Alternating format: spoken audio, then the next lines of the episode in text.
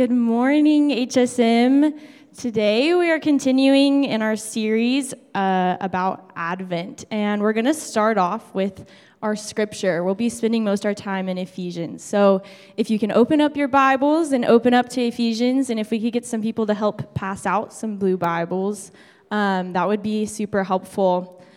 We're continuing in this series of Advent because it is the season of Christmas, and um, Advent, as a little recap, is where we look to what has happened in the past, which is the arrival of Jesus, and we hold that so dear to our hearts, and we hold that with um, honor, and we look forward to his next arrival.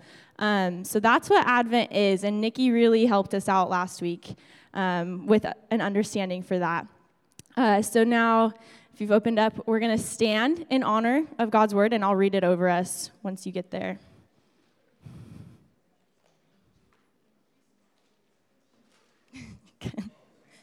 Go ahead and stand. Thank you. Uh, verses 10 through 20, sorry, Ephesians 6. I'll wait for you to get there. Okay. Finally, be strengthened by the Lord and by his vast strength. Put on the full armor of God so that you can stand against the schemes of the devil. For our struggle is not against flesh and blood, but against rulers, against the authorities, against the cosmic powers of the darkness, against the evil spirits, spiritual forces in the heavens. For this reason, take up the full armor of God, so that you may be able to resist in the evil day, and having prepared everything to take your stand, stand, therefore, with truth like a belt around your waist, righteousness like armor on your chest, and your feet sandaled with readiness for the gospel of peace. In every situation, take up the shield of faith, with which you can extinguish all the flaming arrows of the evil one. Take the helmet of salvation and the sword of the Spirit, which is the word of God. Pray at all times in the Spirit with every prayer and request, and stay alert with all perseverance and intercession for all the saints. Pray also for me that the message may be given to me when I open my mouth to make known the boldness with boldness the mystery of the gospel. For this I am an ambassador in chains Pray that I might be bold enough to speak about it as I should. You guys can have a seat, and I'm going to pray for us as we open up. Go ahead and bow your heads. Lord, I just pray that today you would give me the words and the wisdom to share with these high schoolers um, and that you would open everyone's heart to what uh, to the message you want them to hear today god. We just praise you for this season of joy and um, as we look forward to, to the second coming of the king lord uh, with excitement i pray that we would also remember the, the first arrival um, and hold that tenderly and with joy lord. We just love you so much and i pray for a blessed day today. In your name we pray. Amen Okay, so when I was 16, like so many of you guys in this room, I worked really hard and I got my license. And from there, I got my car. And there became this option for me to not necessarily go to the places that I should be at, such as school. Um, I could choose to go to Starbucks instead. And I know some of you probably relate to this. Um, as coffee is like really important to high schoolers. We, you know, you have homework, all of that stuff. Um, I more and more kind of fell into this I, this temptation to to drive somewhere um, where I was supposed to be, drive to school, but then maybe take a left and head to the coffee shop and and ditch a class. Um, this is the idea of temptation that we, we face day to day. It's something that seems kind of harmless, like getting a coffee, maybe skipping a class that really doesn't matter. Um, it's still an example of temptation, and that's what we're talking about today. Um, the exact definition of temptation is the desire to do something, especially something unwise or wrong. Um, so we can be tempted to, to quit, compromise, conform, or indulge or many other things. Um, and an example of that is to quit something that's actually good for you and helping you in a lot of ways, or to compromise in a belief that you've been raised in, that your family has instilled in you, because you see other people compromising as well. And in the same way, a, a temptation to conform when you see your friends doing something that, that you want to do, but it goes against what you know is right, um, and you decide to do it anyway, or you, you want to decide to do it anyway. Um, or to indulge, overindulge in, in food or in comfort. There's so many ways that we do that. And there's this temptation, this desire that we have to do that. So, so our point today, we have really good news. And that good news is going to come at the end, which is that eventually we're no longer going to experience this temptation, this desire to do something unwise or wrong. But we have to get through kind of the hard part, the truth of our, our lives here, our reality, in order to get to that good news. So, with that, we're going to jump right into our first point, which we have to understand before anything um, that temptation is not from God. And that's your first point on your fill in, if you guys want to grab a sheet. Um, temptation is not from God. And we really see this in James 1 13 through 14, and I'll just read that to you. No one who is undergoing trials should say, I am being tempted by God, since God is not tempted by evil, and he himself does not tempt anyone. But each person is tempted when he is drawn away and enticed by his own evil desire.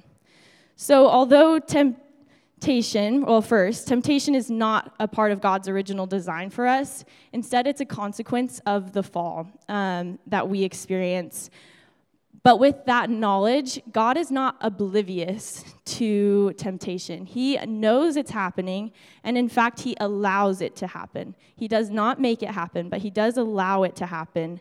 Um, and this is exemplified when He sent Jesus uh, down on earth to dwell with us. And in Matthew 4, Jesus was led into the wilderness to be tempted by the devil. So though he is not the cause, he is with us and wants to offer us a way out. Um, and this leads to our next point. We're going to quickly go to that, which is that temptation can be faced head on. Jesus exemplified this when he chose to worship God over Satan, and he chose God over the world. Um, and so he really set this example that we can take it on and we are equipped and ready. And that's where we, we spend most of our time in Ephesians 6 10 through 20. Uh, we can look at verse 10. We're going to kind of piece it apart and see what each of those verses means for us. In verse 10, it talks about us being strengthened by the Lord, and with that strength alone, anything can be battled. Jesus in the wilderness, again, simply chose to worship God over Satan and won. And uh, that's because he had the Lord's strength in him and he could do that. Uh, and just like he does, did, we do as well, which is super awesome. Um, so we're going to go to verse 14, and this is where, uh, yeah, you guys can fill it out off the screen, but we're going to go through most of those. Uh, on verse 16, verse 14, we put on the belt of truth, which is by reading scripture and believing what scripture says about us, we, which is that we are sons and daughters of a king. We can know that we don't need anything. Temptation comes out of a place of desire um, primarily for worldly things and for um, things that are not of God. Uh, usually. And so when we read scripture and we see that we are the sons and daughters of a king and that we actually don't need anything earthly, um, that temptation kind of subsides. We can take peace in knowing that we actually don't have to give in to that temptation or that desire. And next we go to the second part of verse 14, which is the righteousness that we wear on our chest or the breastplate of righteousness. We have confidence and we want to honor ourselves as we would honor a righteous person. Uh, when you think of someone righteous, you could probably think of Jesus. And we are given this knowledge that Jesus died and imputed his righteousness on us. So in the same way that you would you would honor somebody who is righteous, honor Jesus, you should honor yourselves as well. And when you do that, you don't want to give in to temptation because that's not honorable. Um, and you can walk with confidence in that. So we'll go to verse 16, which is we take up the shield of faith Faith that God is with us and He will satisfy every desire or replace any temptation with something beautiful. That doesn't always mean, though, that He's going to take away the temptation. He is okay with you feeling it.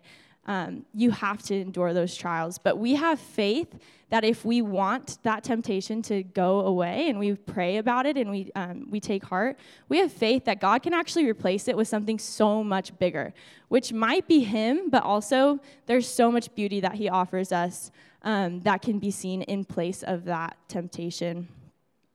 Um, and then we'll follow along and go to verse 17, which is the helmet of salvation.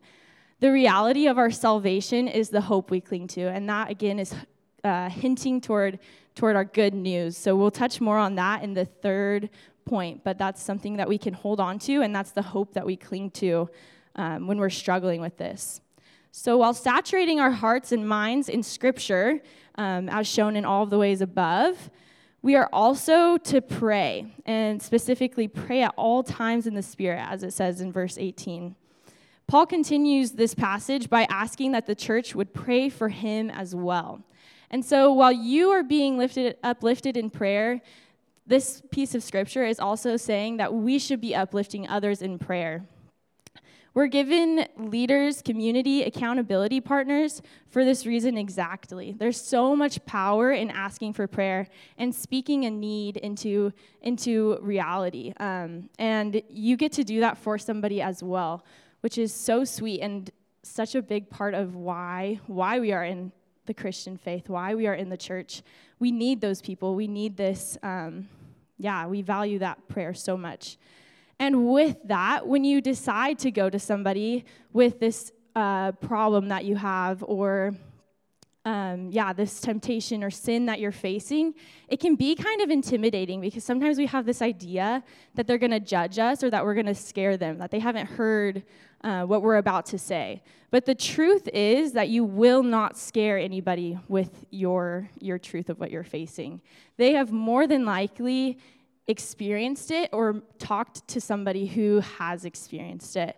Um, so you do not have to fear. And we can look at verse uh, 1 Corinthians 10 13, uh, which reminds us that there is truly nothing new under the sun, even in temptations more people can share in the experience. The exact verse says, No temptation has come upon you except what is common to humanity.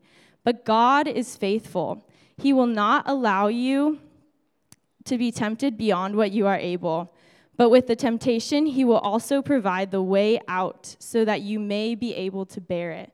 This is such good news for us while here on earth that we do not have to fear what other people are going to think about our temptations that we face.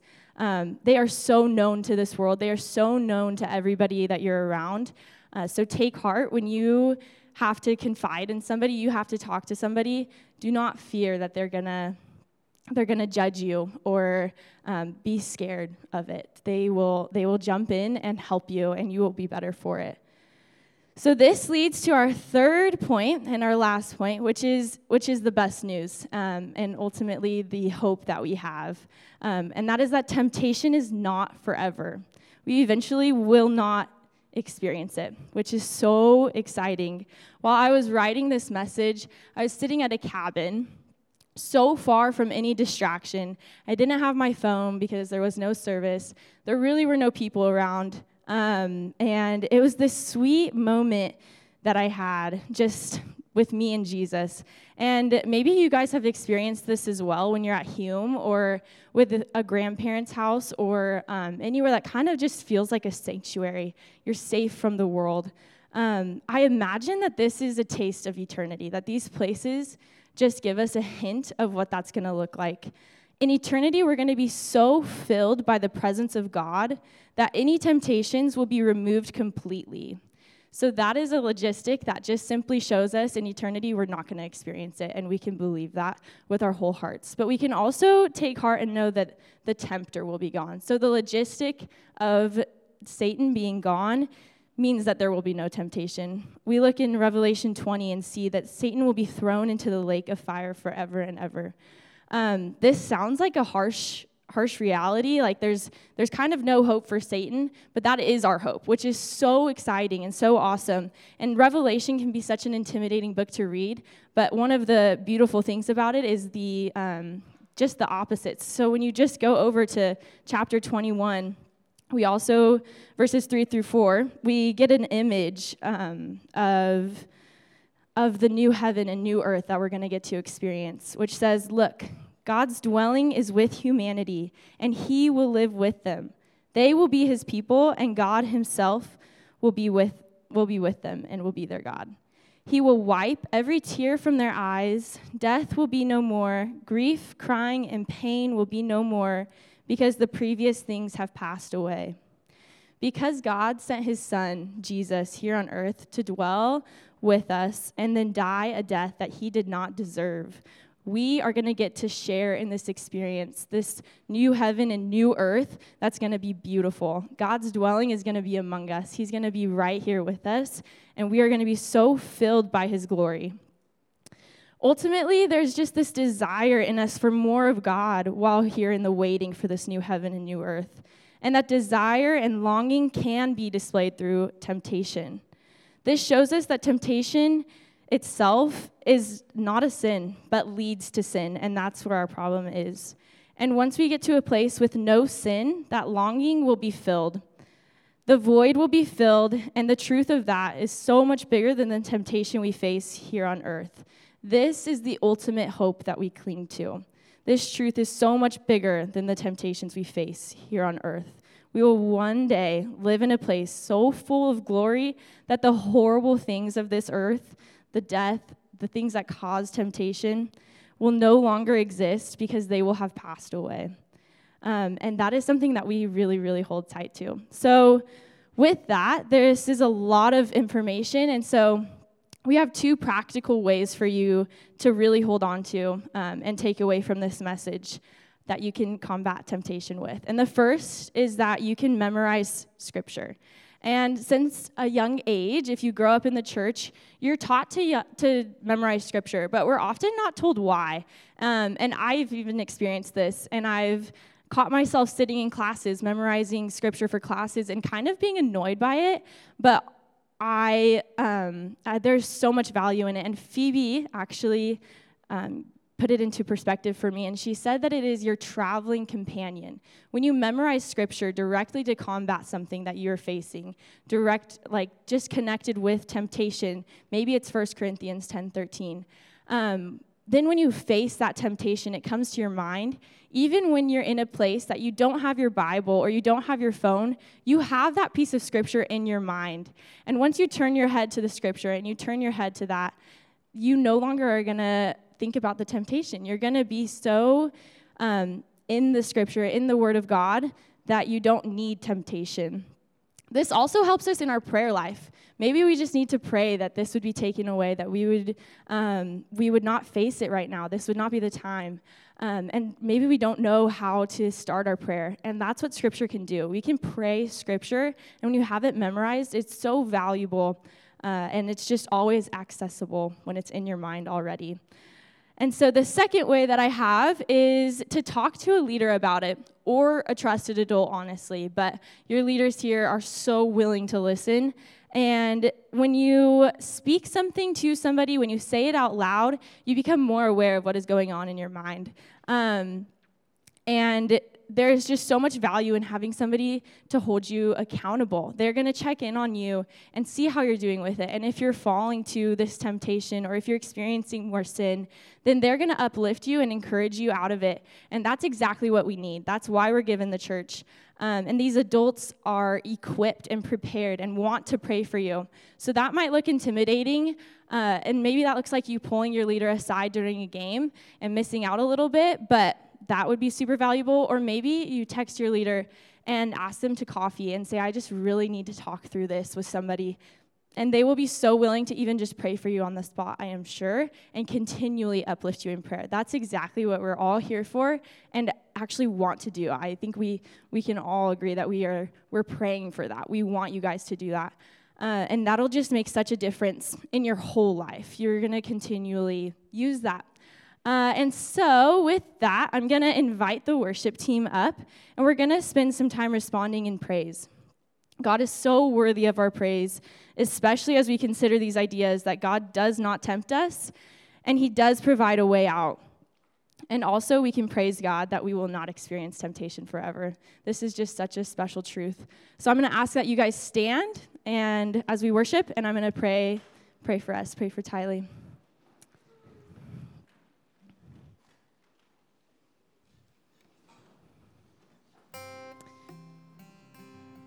Dear God, we just praise you for this day. We praise you for the reality that we will not have to experience temptation forever. Thank you that you've given us an eternity to dwell among you, Lord, that we will get to be in your glory for so long, uh, and we will not even experience these uncomfortable feelings, desires of temptation um, or just the reality of our world. We're not going to experience death. We're not going to experience any of these, these feelings that we just, we really don't enjoy, Lord. I pray for each of these students, Lord, that they would, they would be bold in their temptations and they would be able to face it and, uh, and lean into you in it, Lord. We just thank you so much. And I pray over this time of worship that you would just feel praise. You would be praised. You would be in this room with us. We love you so much. It's in your name we pray. Amen.